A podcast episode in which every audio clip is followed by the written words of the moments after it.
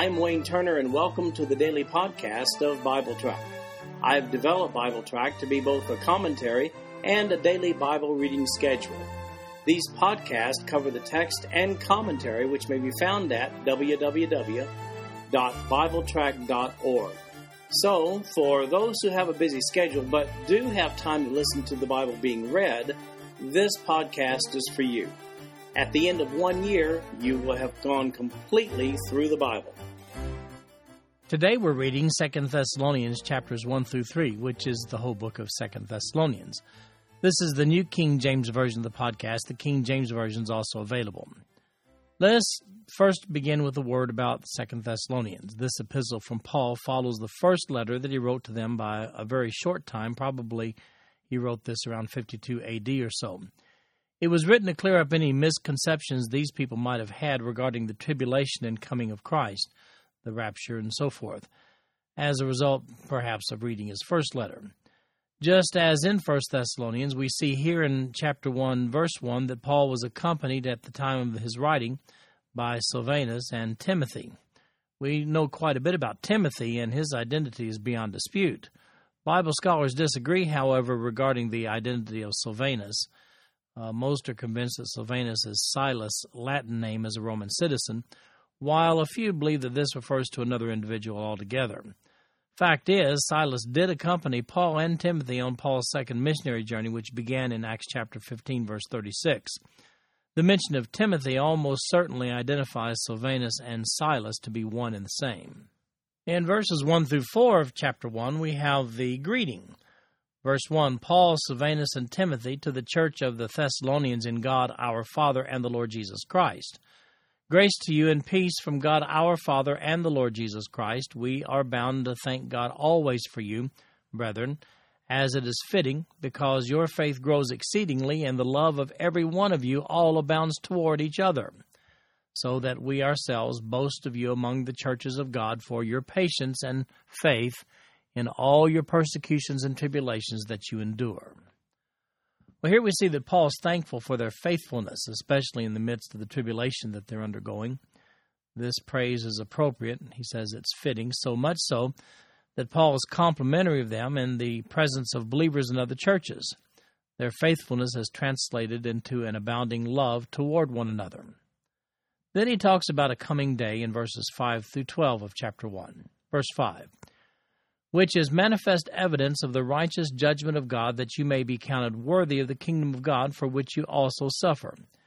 Since it is a righteous thing with God to repay with tribulation those who trouble you, and to give you who are troubled rest with us when the Lord Jesus is revealed from heaven with his mighty angels in flaming fire, taking vengeance on those who do not know God, and on those who do not obey the gospel of our Lord Jesus Christ these shall be punished with everlasting destruction from the presence of the Lord and from the glory of his power, when he comes in that day to be glorified in his saints and to be admired among all those who believe, because our testimony among you was believed.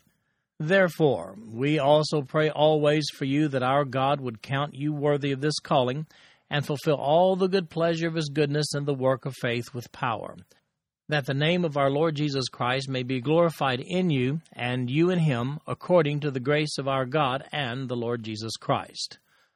Well, Paul introduces the concept of judgment on the wicked in these verses.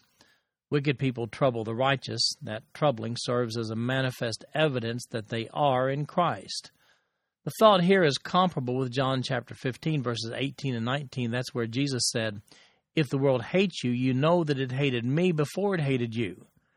And then in verse 19, if you were of the world, the world would love its own. Yet because you are not of the world, but I chose you out of the world, therefore the world hates you. Now notice verse 6. It says, Since it is a righteous thing with God to repay with tribulation those who trouble you. Paul specifically tells the Thessalonians that just as they're being caused tribulation right now, there is a time in the future when God Himself will bring tribulation on those wicked people.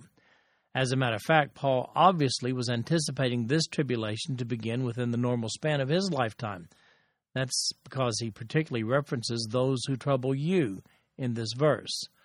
That's compatible with the statement in 1 Thessalonians chapter 4 verse 17. That's where Paul wrote, "Then we who are alive and remain shall be caught up together with them in the clouds to meet the Lord in the air, and thus we shall always be with the Lord.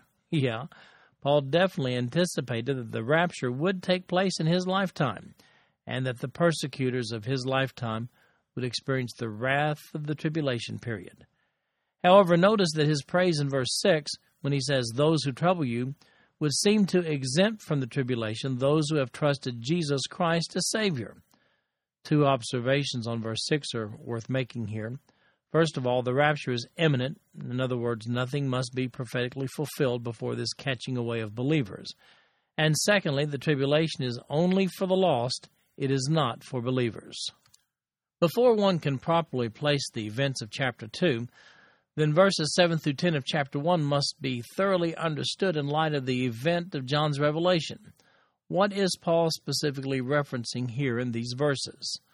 Well, in verse 7, we see the appearance of Jesus Christ from heaven accompanied by his mighty angels. The Greek word for angel is angelos, means messenger. In verse 8, we see the reference to a flaming fire. Jesus takes vengeance on the living unsaved. And in verse 9, we see the term everlasting destruction, which follows verse 8 for the unsaved. And then in verse 10, Jesus at that time will be glorified and admired by believers, meaning saints or people who are saved. Without question, the verses 7 through 10 here describe the events of the tribulation period, concluding with the Battle of Armageddon found in Revelation chapter 19, verses 11 through 21. Verses 7 through 10 do not describe the rapture, where the sum total of the event only involves the disappearance of the saved people or born again people according to 1 Thessalonians chapter 4 verses 13 through 18. In verses 11 and 12, Paul encourages them to make certain that they are part of the believers of verse 10 and not the unsaved people of verses 8 and 9. In chapter 2, we'll see a great deal of specificity regarding this seven year period that's characterized by the vengeance of verses 8 through 10. That vengeance culminates with the Battle of Armageddon. The whole period is figuratively referred to as that day in verse 10. That's a common phrase used to describe a period of time characterized by an event, both past and future, by the Old Testament prophets. That's the way they used it. We'll talk more about the usage of the word that day, the term that day, a little bit later in the podcast. In chapter 2, Paul answers the question Are we in the tribulation? Let's look at verses 1 through 12. Now, here's an important note. You can't understand the scenario of chapter 2 unless you thoroughly understand the setup to the passage which we just looked at, verses 7 through 10. Let's read beginning with verse 1. Now, brethren, concerning the coming of our Lord Jesus Christ and our gathering together to him, we ask you not to be soon shaken in mind or troubled, either by spirit or by word or by letter as from us as though the day of Christ had come. Let no one deceive you by any means, for that day will not come unless the falling away comes first, and the man of sin is revealed, the son of perdition, who opposes and exalts himself above all that is called God or that is worshipped, so that he sits as God in the temple of God, showing himself that he is God. Do you not remember that when I was still with you I told you these things? And now you know what is restraining, that he may be revealed in his own time. For the mystery of lawlessness is already at work, only he who now restrains will do so until he is taken out of the way. And then the lawless one will be revealed, whom the Lord will consume with the breath of his mouth and destroy with the brightness of his coming. The coming of the lawless one is according to the working of Satan, with all power, signs, and lying wonders, and with all unrighteous deception among those who perish because they did not receive the love of the truth that they might be saved. And for this reason, God will send them strong delusion that they should believe the lie, that they all might be condemned who did not believe the truth but had pleasure in unrighteousness. Now, one more understanding is vital here. There's a difference between tribulation and the tribulation in Scripture. The Greek word for tribulation is thlipsis, it means trouble, translated trouble or tribulation. It's the word for general trouble in one's life. Everybody has tribulation. However, the prophecy regarding Daniel's 70th week in Daniel 9:27 describes a 7-year period which is commonly called the tribulation, 7 years of trouble. That's the period described by Paul in this chapter. Whatever misconceptions the Thessalonians may have had regarding where they were in relation to the tribulation, Paul sets out here to clear it right up in chapter 2. You'll recall that Paul assured them that they were not appointed to wrath in 1 Thessalonians 5 9. But from the answers supplied in this epistle, they still seem to be kind of worried about that. Verse 1 frames the concern. What about the coming? Parousia is the Greek word there, often rendered presence. What about the coming of Jesus Christ and our gathering together to him? Well, here's the issue if they were not appointed to wrath, what's all this tribulation that they're experiencing? What's it all about? Well, verse 2 helps us understand how this concern escalated. Let's look at it closely. He says, first of all, don't be shaken in mind or troubled. Disregard contrary statements that supposedly came through someone's revelation by the Spirit, or supposedly through someone's word of knowledge, or even supposedly, and by the way, not so, as though it came in the form of a letter purported to be from us. Paul says, from me. It is, I didn't write such a letter. If you'd like more information regarding the spiritual gifts cited here, then look at my notes on 1 Corinthians chapter 12. Well, here's the erroneous belief that the day of Christ had already come. The Greek verb enistemi is perfect active, indicative in form, and should be understood as an action that had already been completed. The verb itself means to come, therefore, had come correctly captures the essence of the false teaching described in this verse. They apparently believed that they might be in the tribulation already.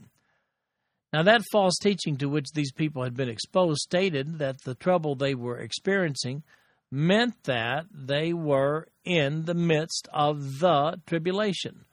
Paul's mission here is to prove to them that they are not, absolutely not in the tribulation.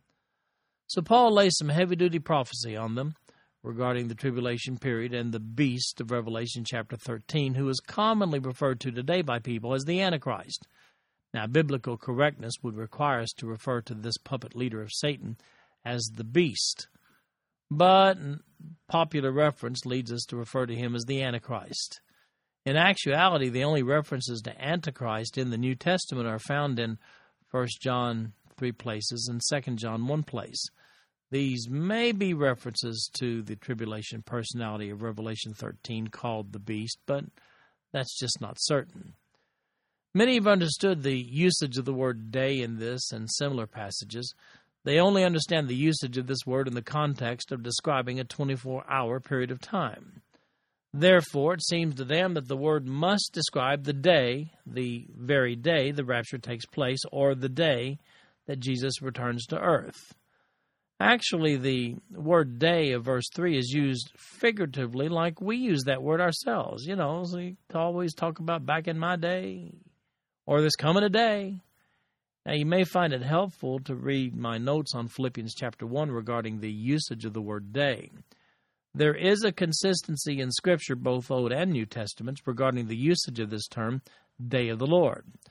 Whether it's talking about the attack of the Assyrians or the Babylonians, or the attack of the beast, commonly called the Antichrist, or the tribulation itself, it usually refers to an event or series of events accompanied by severe judgment or judgments upon people. So, in keeping with the essence of this scriptural passage and this scriptural usage here, Paul is referring to a time which is longer than 24 hours that is accompanied with distinct unpleasant characteristics. Specifically, those are the events of the tribulation. So here's what Paul says about that day, the tribulation period, of verse 3. He says, first of all, there will be a falling away. That Greek word is apostasia, also translated apostasy. And he says that falling away must occur in verse 3. From Revelation 6, this appears to take place during the first three and a half years of the tribulation. Then we're told that the man of sin and son of perdition, that being the beast or otherwise known as the Antichrist, that he must be revealed in verse 3. Then we see that he will insist on being worshipped as God in verse 4. This, by the way, coincides with Daniel 9:27, Daniel 11:31, and Daniel 12:11, and also Matthew 24:15. It's known as there the abomination of desolation.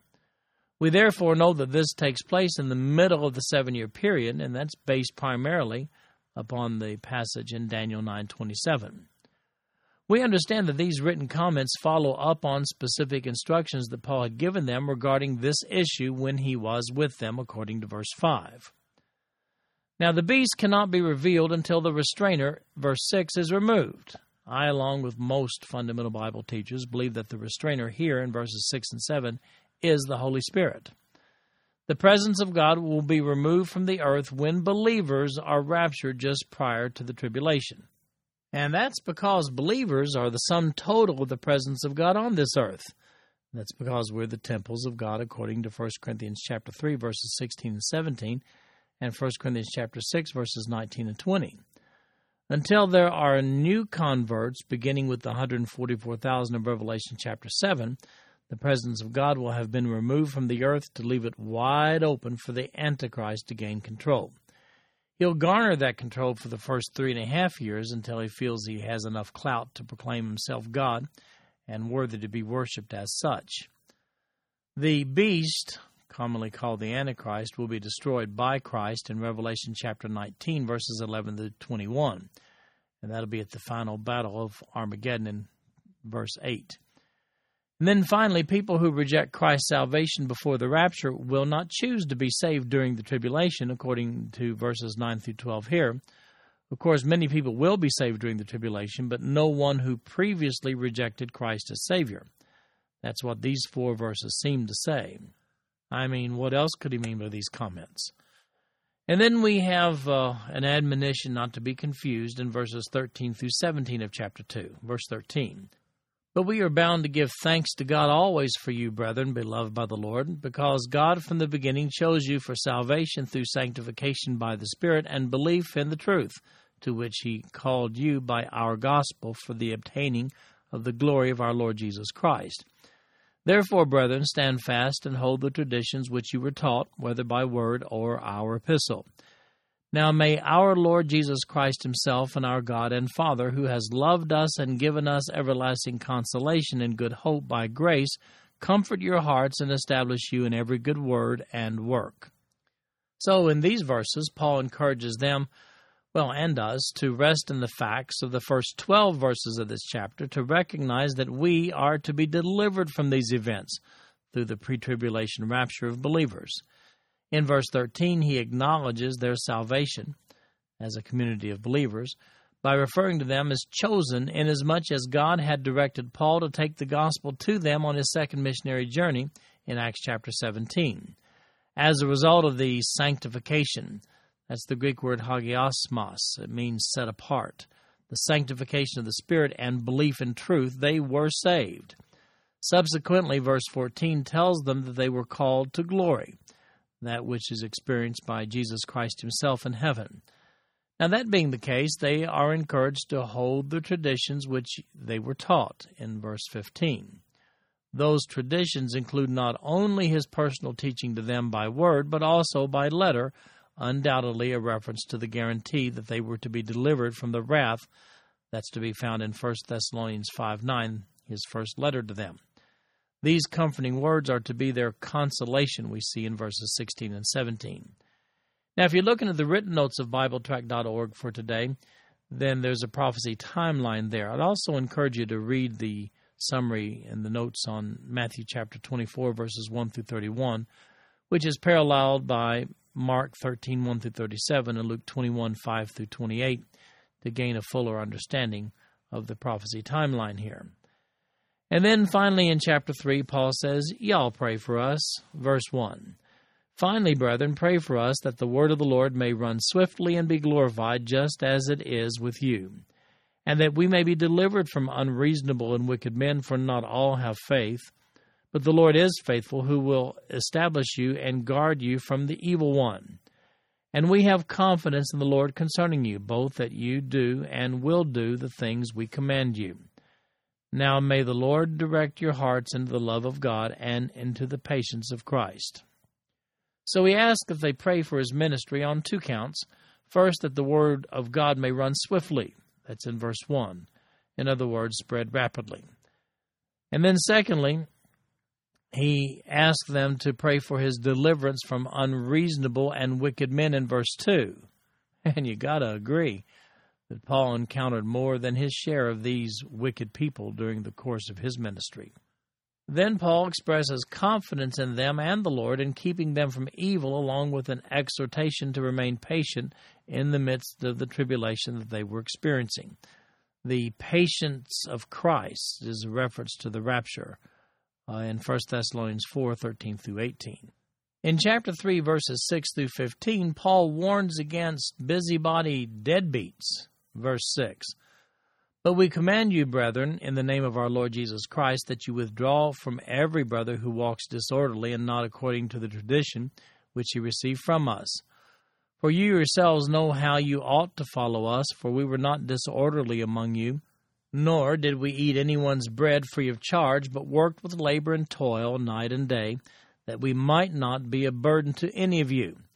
Not because we do not have authority, but to make ourselves an example of how you should follow us. For even when we were with you, we commanded you this if anyone will not work, neither shall he eat. For we hear that there are some who walk among you in a disorderly manner, not working at all, but are busybodies. Now, those who are such we command and exhort through our Lord Jesus Christ that they work in quietness and eat their own bread. But as for you, brethren, do not grow weary in doing good. And if anyone does not obey our word in this epistle, note that person and do not keep company with him, that he may be ashamed. Yet do not count him as an enemy, but admonish him as a brother. Well, you've heard the verse, idleness is the devil's workshop. Well, I hate to break this to you, but it's not a scripture. However, it does seem to be the essence of this passage on keeping busy. Everyone is encouraged to work. He points out that when one has idle time on his hands, he has a tendency to use that time negatively. It seems likely that these verses are intended to put a stop to the bad teaching that Paul had been dealing with in chapters 1 and 2. Consider this scenario. They had heard the teaching that the persecution and trouble they were experiencing meant that they were in the tribulation. People with idle time on their hands were spreading the word, the incorrect false word. Now, assuming that to be the case, Paul tells them to avoid those who do not embrace the solid teachings of Paul in verse 6. He refers to them as busybodies and disorderly in verse 11. They don't work, they meddle. Paul offers himself as an example inasmuch as he worked his trade while he was among them and offers this rule of thumb designed to put a screeching halt to this idle spreading of bad tales and doctrine. If anyone will not work, neither shall he eat. Incidentally, in verse 9, he remarks that it was not for lack of authority that he chose to work rather than receive their support while there. Because of those who were disorderly, he did it so as to be an example. In verse 13, he encourages them to not become discouraged as they strive for excellence in the midst of their difficult times. So, how are Paul's letters to be viewed? People often ask me. They asked, Did Paul know he was writing Scripture when he wrote his letters? Well, verses 14 and 15 seem to demonstrate that he did. Here's what he says And if anyone does not obey our word in this epistle, note that person and do not keep company with him, that he may be ashamed. Yet do not count him as an enemy, but admonish him as a brother. You can see that Paul was adamant that fellowship with the believers should only be maintained with those who embrace the teaching in Paul's own letters. And finally, it's time for Paul to say goodbye in chapter 3, verses 16 through 18. Verse 16 Now may the Lord of peace himself give you peace always in every way. The Lord be with you all. The salutation of Paul with my own hand, which is a sign in every epistle, so I write. The grace of our Lord Jesus Christ be with you all. Amen. We saw in chapter 2 that letters apparently were circulating in Paul's name that were forgeries. Paul points out here that while he may have dictated this letter to a secretary, he wrote this salutation without help from a transcriber. He says, with my own hand. This signed by his own hand That was provided to validate this letter as authentic. This concludes our podcast for today. I'm Wayne Turner, and if you'd like to read along with our commentary online, go to www.bibletrack.org. Thank you for listening in today. The background music for these podcasts is an original composition written by the music director of Fayette Bible Church, Paul Walton.